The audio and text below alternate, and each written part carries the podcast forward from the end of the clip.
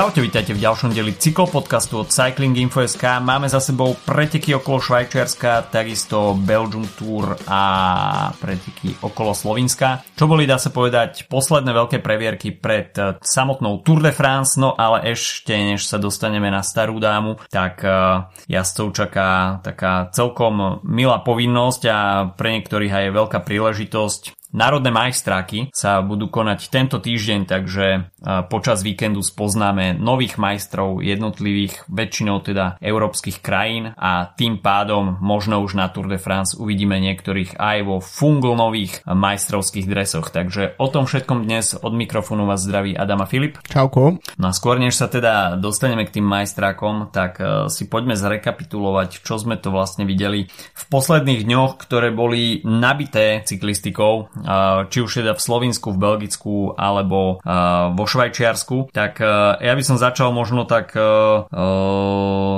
takou vtipnejšou stranou uh, týchto troch pretekov a to teda e, UAE a ich exibícia v Slovinsku a dá sa povedať, že asi poprvýkrát sme videli, že by o, víťazova, o víťazovi etapy rozhodovali kamen papier nožnice.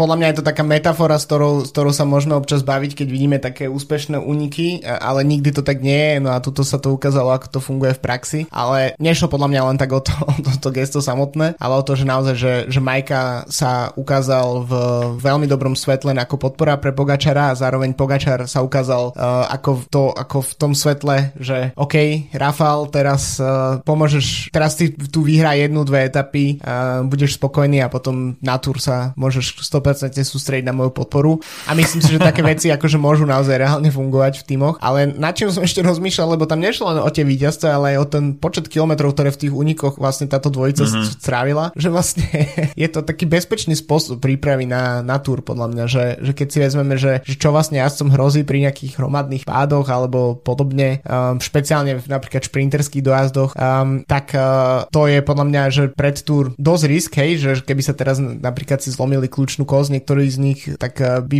veľmi ťažko sa postavili na štart túr a hmm. tak to je to vlastne bezpečný spôsob, akým sa dá, dá tomu predísť, že jednoducho si odjazdíš po celé preteky takto akože ako čas časovku proste dvojic, hej, že za starý čas. Tak, uh, takže myslím si, že to bol taký team building pre, pre Pogačara s uh, Majkom a zároveň Pogačar sa ukázal doma ako, ako ten proste ten naozaj ten národný hrdina, ktorý prišiel a ukázal sa, zvíťazil a pokoril všetko, čo, čo, čo, čo tam pred ním stálo. Um, takže to bol naozaj že veľký, veľ, veľká exhibícia tohto týmu. Uh, čo by som ešte spomenul, predtým ako niečo povieš, uh, dávame dole klobúk pred uh, Vojtom Šepom, ktorý si odnesol uh, mm-hmm. dre, dre, dres pre najlepšieho mladého jazda. Um, takže to je uh, pozdrav pre nášho niekdajšieho dvojnásobného respondenta a uh, ak nepoznáte Vojtu, tak uh, odporúčam vypočuť si v našom archíve rozhovory s ním. No presne tým som chcel začať a skutočne klobúk dole pred tým, ako pristúpil k týmto pretekom, chopil sa šance a dá sa povedať, že piatým miestom v GC si zabezpečil zároveň aj dres pre najlepšieho jazdca do 25 rokov, takže uh, v ekipo Farma uh, Kern asi veľká spokojnosť uh, s výsledkom Vojta. Podľa mňa inak, sorry, ale... ale to, bude, to musí byť menej ako 25, lebo však inak by ho vyhral Pogačar. Uh, takže to musí byť asi 23? Uh, tak, Neviem. asi menej, hej. Asi, asi hej. Neviem, či sa ináč nejak vôbec upravovali pravidla v tomto. Mohli by, ale... lebo, lebo, lebo to nemá zmysel, aby... aby... Pri Pogačarovi a, a Remkovi to už nedáva zmysel, hej. Presne tak. Takže každopádne dres najlepšieho uh, mladého jazdca uh, v rukách Vojtu Žepu. A myslím si, že si celkom dobre povedal, že to bol taký team building uh, okolo Tadeja Pogačara a tej jeho uh, UAE partičky, ktorá uh, z časti pôjde s ním aj na Tour de France. A bolo to v takom štýle, že OK, poďme do Slovenska, zoberieme si tam zo pár etap a strihneme si, že kto vyhrá potom z úniku, kto sa za mnou udrží, takže uh, Rafal Maj Majka, dokonca dve víťazné etapy, rovnaký počet aj Tadej Pogačar a jedna etapa sa v šprinte dokázala uísť Dylanovi Chrunewegenovi a väčšinou si z pretekov absolútne nepozerám, že kto vyhral bodovaciu súťaž, respektíve kto bol najlepší vrchár. Také tie čiastkové súťaže z týždňových etapakov nie sú možno až tak zaujímavé, ale samozrejme keď vidíme takúto dominanciu týmu, tak si to človek pozrie, že či skutočne zobrali úplne všetko, alebo sa ušlo niečo aj ostatným. Tak bodovačku vyhral Tadej Pogačar, druhý bodovačka Rafal Majka, veľké prekvapenie. V súťaži o najlepšieho vrchára Rafal Majka, druhý Tadej Pogačar, najlepší mladý jazdec, už sme spomínali Vojtu Žepu, ale čo ma teraz prekvapilo, takže najlepším týmom nebol UAE, ale tým Kacharural a UAE boli až na štvrtom mieste a tu keď si zoberieš, že v dvoch etapách brali 1-2, Pogačar bral ďalšie dve etapy, tak uh, normálne ti to jasné, však je to súčet časov, uh, väčšinou teda najlepších troch jazdcov, ale v tej etape, ale pri pohľade bežne na tú výsledkovú listinu by si automaticky bral, že, že UAE museli vyhrať aj tímovú súťaž, ale proste napriek štyrom víťazným etapám boli až na štvrtom mieste. No, no áno, lebo vieš prečo to je, pretože uh, keď sa z tímovej vysielačky, keď si taký Jan Polanč alebo kdokoľvek, kto je nižšie proste v tej tímovej hierarchii, v, tomto prípade napríklad aj Pascal Ackermann, ktorý tam bol ako šprinter, tak keď si v tejto, si nižšie v tejto tímovej hierarchii a dozvieš sa z vysielačky, že OK, tak uh, Majka s Pogačom sú zase solo vpredu, no tak nemusíš sa ponáhľať do cieľa, ale môže si v podstate to... Od, zastavíš, od, od, zastavíš v najbližšej krčme a dáš hej, si pivo. Dáš, dáš si zmrzku a, a proste dojdeš v grupete, hej. Takže, takže preto, lebo, lebo máš dvoch dominantných jazdcov, tak ten tretí už nemusí byť dominantný.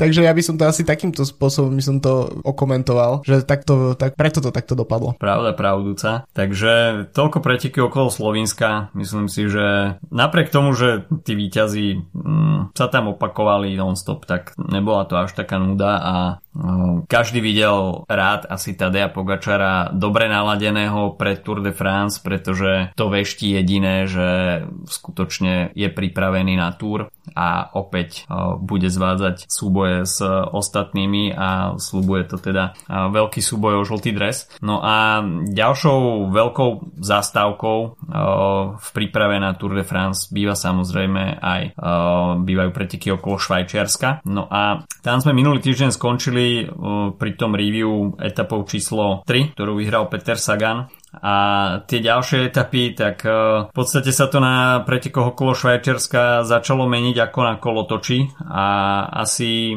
najväčším uh, mementom z pretekov okolo Švajčiarska je, že COVID sa nikde ne, nevytratil a je späť. No jasné, tak aj práve Sagan je jeden z tých, ktorý dostal, pokiaľ vieme, tak už tretí raz COVID. Uh, je to dosť veľká hrozba pred podľa mňa blížacím sa Tour de France, pretože mm. je to, stále je to COVID, aj keď, tie, aj keď možno nie sú nejaké uh, silné tie mutácie a tie, t- samotné tá choroba nie, uh, nemá také dôsledky pre očkovaných, ako, ako mávala rok dva dozadu, ale keď, keď ti proste z, zo dňa na deň vypadne, vypadnú 3-4 celé týmy, keď v podstate musí mm. odstúpiť líder pretekov z, z pretek, pretekov v prípade, ak to bol Alexander Vlasov, ktorý v jednom mm. momente sa teší z, zo žltého dresu a druhý deň nie je na štarte, lebo je pozitívne testovaný, tak e, vrha to podľa mňa tie na tie preteky a je to podľa mňa škoda, že to tak je. Nemyslím tým teraz, že sú, neviem, e, prísne alebo práve naopak laxné nejaké akože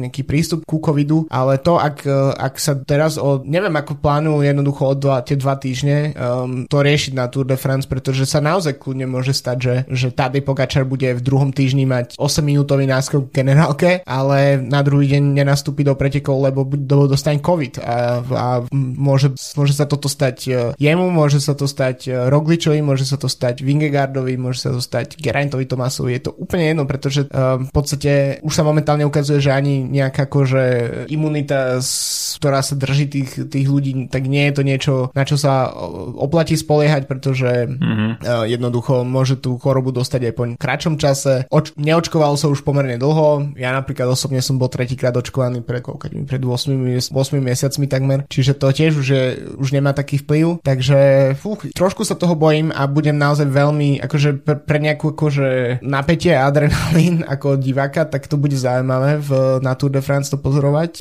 čo sa bude diať, ale nebude podľa mňa nič smutnejšie, ako keď do, proste do celá Tour dojde 50 jazdcov a vy, nebudeme môcť vidieť súboje tých najlepších vrchárov len preto, že ich vyradí proste COVID. Ja si myslím, že toto môže byť ešte veľký faktor, ktorý zatočí na Tour uh, s výsledkami a takisto sa toho trošku obávam, pretože ako COVID uh, odišiel, tak sme odišiel, no odišla nejaká výraznejšia vlna, išlo, išlo to do ústrania, tak uh, sme si veľmi rýchlo zvykli na nové podmienky, no a takisto si asi budeme musieť čoskoro zvykať, že uh, tie staré zlé covidové časy sú späť a nevrhá to teda dobre svetlo pred štartom Tour de France na celkový ten trojtyžňový výhľad, pretože predsa len videli sme, ako rýchlo to dokázalo zatočiť s týždňovými pretekmi a mm. nehovoriac o tom, že nás čakajú najväčšie trojtyžňové preteky, čo je strašne dlhý čas a pokiaľ sa tam bude skutočne dôkladne testovať, tak je úplne reálne, že, že domov pôjdu celé týmy a ako to bolo v prípade Alexandra Vlasova, jeden deň sa v podstate po víťaznej etape obliekáš e, do dresu lídra pretekov, na ďalší deň odstupuješ kvôli covidu, takže je to veľmi nepríjemná situácia, ktorá môže priniesť nevyspytateľné okamihy a takisto rozhodnutia organizátora potom koho poslať domov, či poslať domov iba určitú časť toho, toho stafu týmu alebo poslať domov celý tým, takže znova nastavenie nejakých pravidel hmm. a aby sa potom nikto necítil ukrivdený, že z toho týmu boli poslaní všetci domov a z ďalšieho týmu boli iba pozitívni poslaní domov, takže no nezavidím to teraz organizátorom za ESO, pretože znova sa nám vracia komplikovaná COVID, nejakým spôsobom komplikovaný COVID protokol a toto, toto bude veľmi ostro sledované a pre organizátorov veľmi komplikované. Takže už na Gire v Budapešti som si tak trošku škrabal hlavu, že, že preč tí jazdci stále niektorí akože nosia rúška, mm. že zdalo sa mi to, že až taká možno zbytočná paranoja, pretože v Budapešti boli veľmi uvoľnené pravidlá, tam v podstate keď sa tu zruš, zrušila povinnosť nosenia respirátorov, tak v Budapešti to bolo už 3 mesiace pred nami asi na Slovensku, takže tam absolútne, absolútna voľnosť a keď sa tak človek prechádzal popri tých tímových autobusoch a videl, že skutočne niektoré týmy to tam dodržiavali celkom poctivo a tie rúška nosili aj na tímové prezentácie, tak človek nechápavo trošku krútil hlavou, že, že na čo, však sme OK, ale prešlo pár týždňov a je vidieť, že keď sa to dostane znovu do pelotónu, tak sa to jednak v tých hoteloch vie šíriť veľmi rýchlo a takisto to telo na Tour de France je oslabené a tam v podstate každý vírus si vie nájsť cestičku do toho tela a spraviť veľké nepríjemnosti. Takže Preteky okolo Švajčiarska výrazne poznačené covidom, odstúpením viacerých jazdcov, v podstate preteky dokončila niečo vyše 70 jazdcov, takže mm, ťažko to hodnotiť uh, aj s výhľadom na Tour de France, ale dá sa povedať, že uh, Geran Thomas, uh, ktorý sa stal víťazom vo Švajčiarsku v GC, tak e, zrazu ako keby, neviem, nechcem to pomenovať, že nabral druhý dých, e, ale on sám hovoril o tom, že už ani nejak príliš neveril, že by sa mohol opäť dostať do formy, kde by mohol atakovať popredné priečky v GC mm. a zrazu ho máme tesne pred Tour de France v,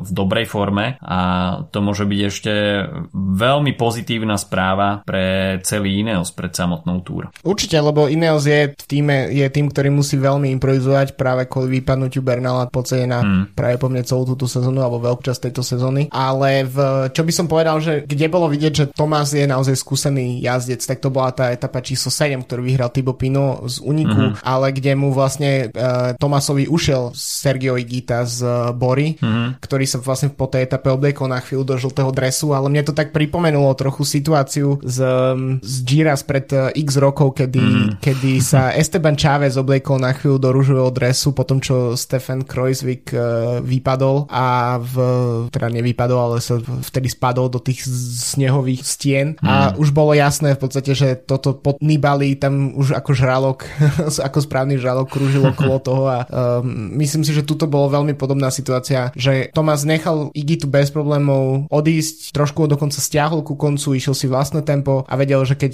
keď proste na konci etapy bude medzi nimi rozdiel, nakoniec bolo len 2 sekundy, um, tak, uh, tak to neznamená nič pre, pre, pre, pre, v podstate pre tú časovku, pretože ten rozdiel bude obrovský. Uh, v podstate Igita by mohol oveľa viac sekúnd na ňo získať, uh, ako sa mu to podarilo um, a tým pádom to bolo s veľmi s takým prehľadom zvládnuté a nakoniec Thomas, um, čo skôr ukázalo jeho podľa mňa silu, bolo to, že, že tú časovku tiež si myslím, že nešiel že na istotu, ale skôr si myslím, že išiel hranu, pretože keď, keď došiel v podstate do cieľa s de facto identickým časom um, ako Remko, hej, boli tam 3 sekundy rozdiel na uh, 25,6 km trase vo Vaduze, hmm. tak, um, tak to v podstate nie je žiaden rozdiel, aj to môžu byť uh, fakt úplne malé detaily, čiže bolo vidieť, že akože ide, chce si možno aj vyhrať tú etapu, alebo minimálne chce si potvrdiť to víťazstvo bez uh, nejakých väčších uh, problémov. Um, neviem, čo to znamená pred Tour, uh, v podstate sme v zaujímavej situácii, kedy sme Rogliča videli inde, Pogačara sme videli inde v podstate bez konkurencie a, a túto Tomas, povedzme ešte týždeň dozadu sme určite o ňom nehovorili ako najväčšom favoritovi, ja som skôr myslel, že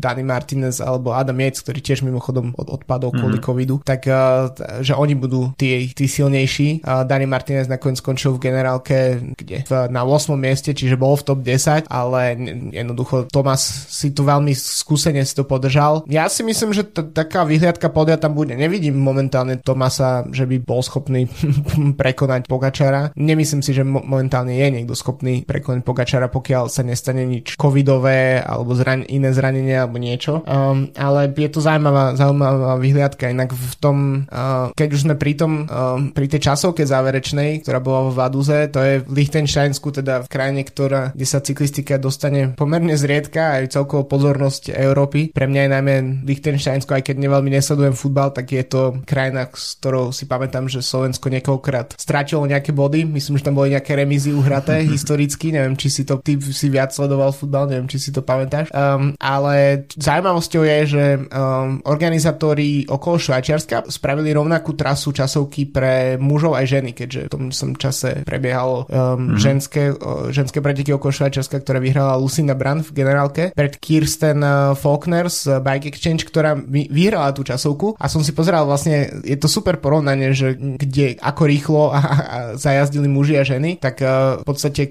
Kristin Faulkner bol, by sa umiestnila myslím na 60.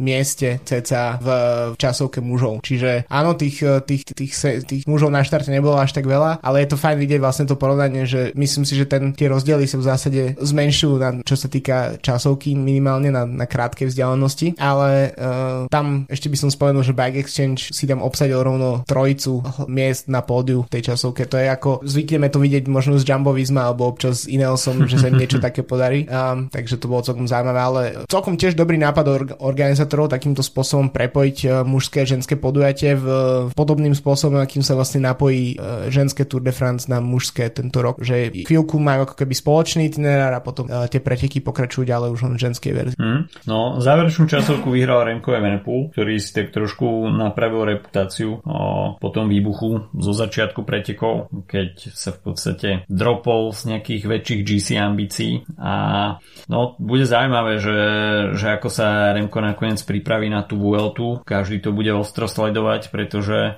uh, tým ho nenominoval na, na Tour de France, ako už uh, avizoval dopredu, že pôjde Vueltu a zatiaľ je to túto sezónu na papieri veľmi dobré pre Remka, akurát, že je vidieť, že pokiaľ sa pritlačí na pilu v nejakých ťažkých situáciách, tak tie jeho GC ambície dostávajú veľké trhliny. A jasné, je to schopný zalepiť víťazstvami v etapách alebo v individuálnych individuálnych časovkách, čo je super, ale predsa len sme možno čakali, že, že by sa v, v tom GC objavil trošku vyššie a toto stále nejakým spôsobom straší Remka a hoci teda neskončil niekde úplne v poli porazených, ale predsa len 11. miesto v GC. Každý čakal, že, že bude na tom o niečo lepšie, ale tak do VLT je ešte oveľa viacej času ako do Tour de France, ale minimálne teda tá individuálna časovka musadla enormne. No jasné, tak uh, tam ukázal svoju silu. Uh, uvidíme, čo tiež to znamená v kontexte sezóny.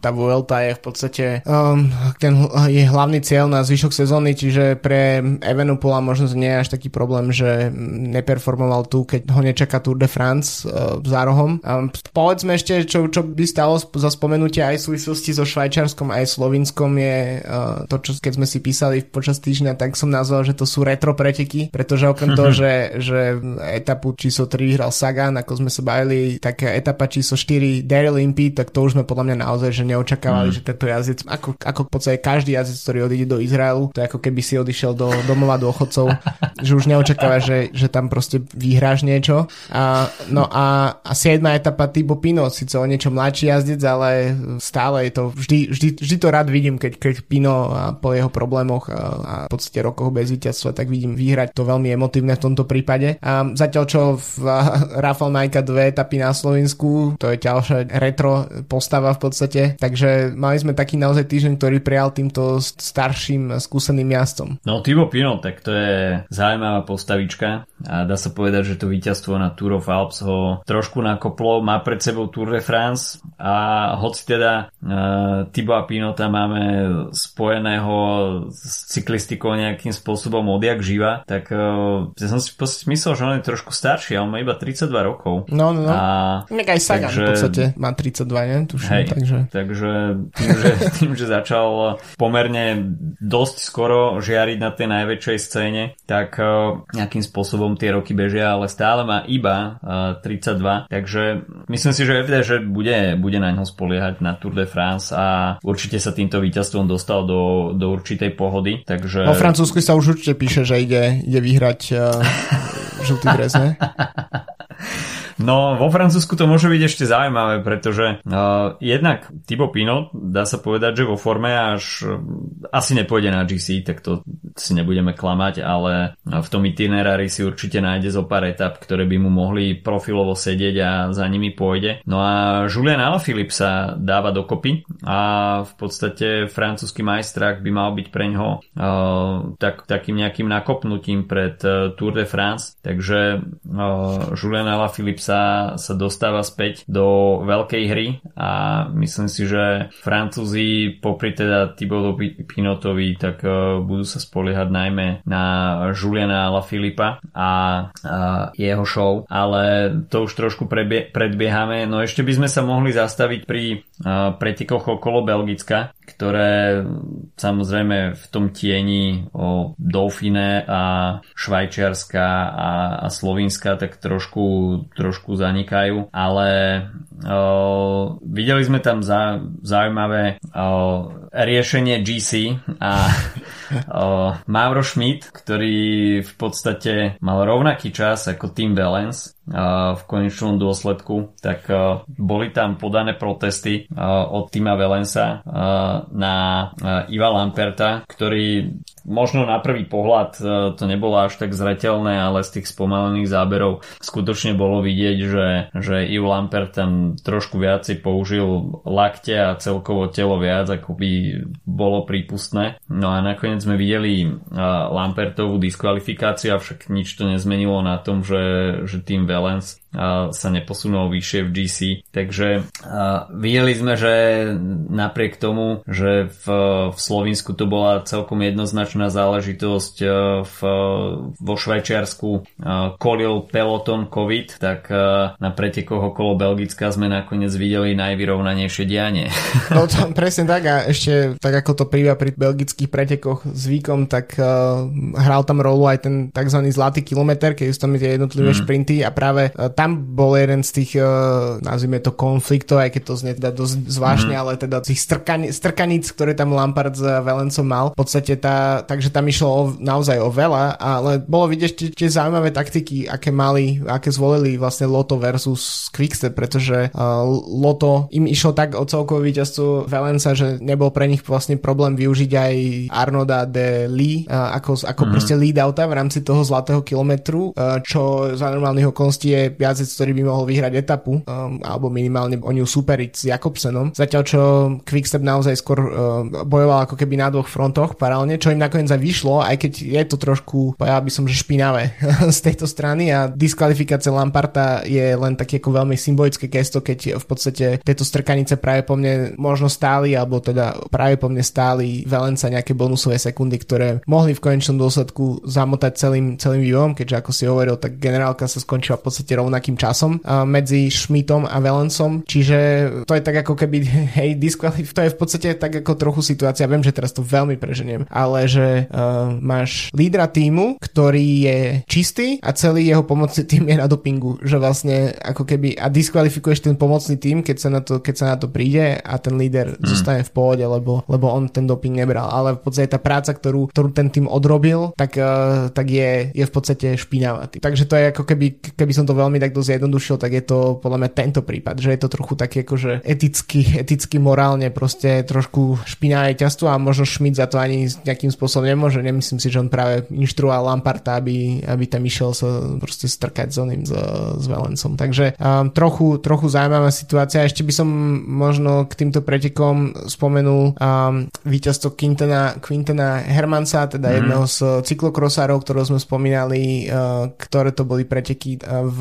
na Liež skončil druhý, keď prešprintoval Vuta, Vuta Fanarta. Tak po pretekoch som videl video zo, zo skvelého inak uh, Twitterového feedu uh, Intermarche Vanty, ktoré odporúčam, odporúčam sledovať. Je málo tímov, ktoré sledujeme, ale Intermarche Vanty ma naozaj baví. Ako si ho, skočil šípku do bazéna na do oslavu víťazstva, ešte, ešte aj cel, kompletne celý, v podstate len prilbu nemal na sebe, ale inak aj, aj v tretrach, aj vo všetkom. Takže dobrá oslava víťazstva uh, od tohto cyklokrosára a ďalšie, ďalší výsledok pre, pre Vanty, ktorým možno tých bodov nie je nejakým spôsobom extrémne veľa uh, na preteku ako je uh, Baloa Belgium Tour, ale všetko sa ráta a ten tým proste má taký flow, že by som sa nečudoval, kedy, keby vyhrali nejaké ďalšie uh, etapy na Tour de France, potom čo sú dobre nabehnúť, rozbehnutí z Gira. Inak mimochodom informácie spred 15 minút, uh, ak by vás to zaujímalo. Ryan Teremej je nový majster Estonska v časovke, čiže ďalšie víťazstvo pre Intermarše v tento deň.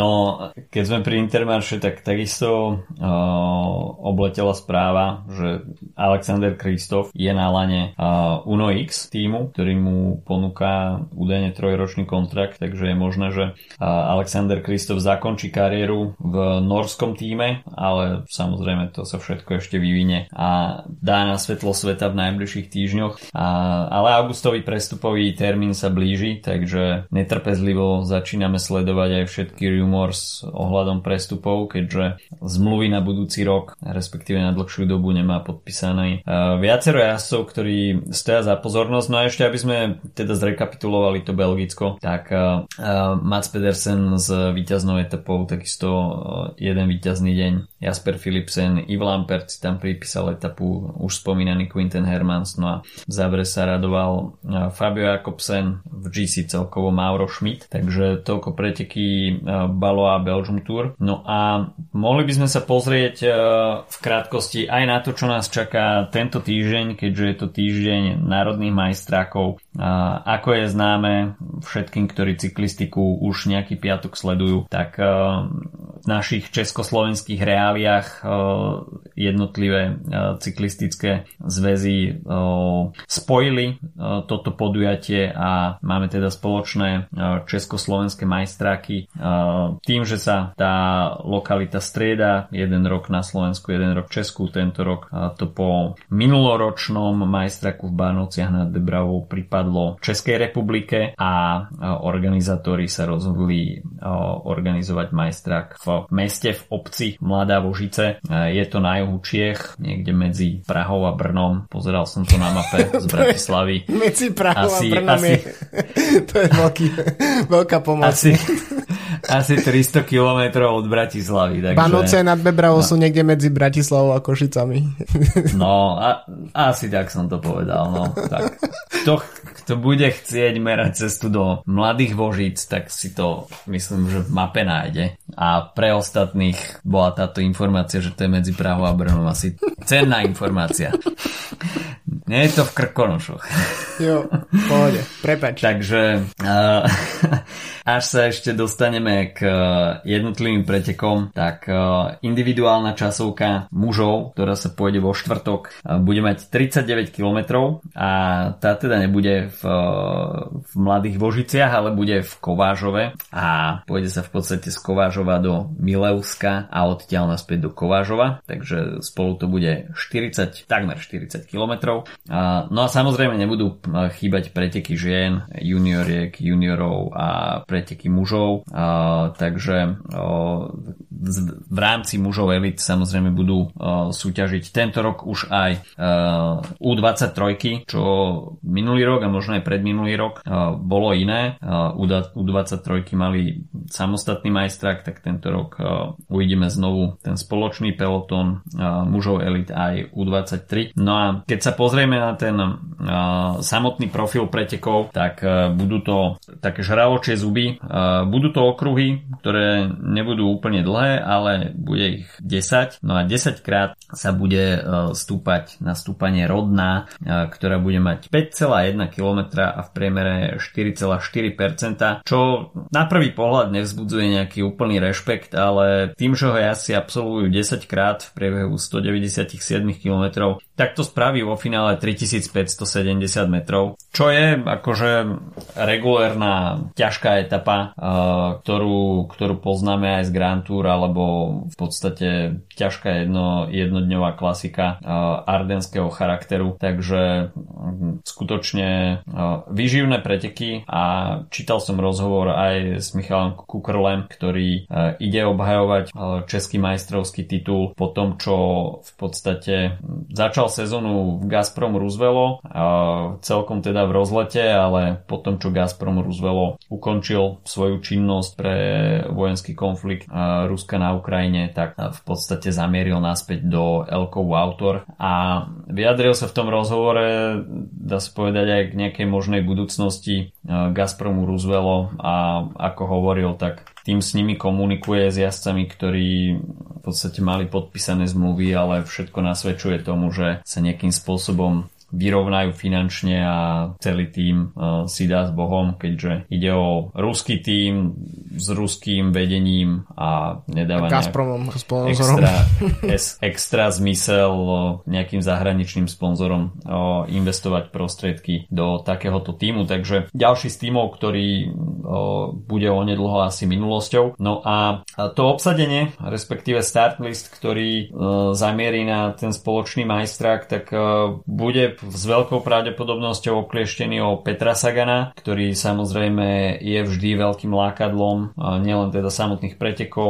ale aj fanúšikov, ktorí merajú cestu na národné majstráky, takže tento rok asi bez Petra Sagana. No a českí fanúšikovia takisto budú ukratení o Zdenka Štýbara, ktorý sa takisto dáva po chorobe dokopy. No a pri pohľade na ten profil, tak z českých jazdcov mi asi najviac vychádza na majstrovský dres Jan Hir. Áno, alebo uvidíme, že čo, čo spraví Elko so svojou masívnou zostavou, pretože to mm. je tiež niečo, čo, čo, čo môže zamiešať kartami teoreticky aj ATT Investment, teda mm. bývalý Top Forex sú tými, ktoré budú mať e, množstvo jazdcov, či už U23 alebo mužov na, na trati a dokážu nejakým spôsobom uh, deliť. Nie je to podľa mňa úplne, že pre Hirta to môže byť uh, príliš málo, by som povedal, kopcovité, uh, ale z, mm-hmm. napríklad v Česku by som sa napríklad pozrel na, na jazdca ako napríklad Daniel Ture, ktorý si trošku vytratil, lebo jazdí za kontinentálny mm-hmm. rakúsky tým, ale je to, je to jazdec, ktorý má skúsenosti a ktorý by mohol niečo ukázať. Takisto uh,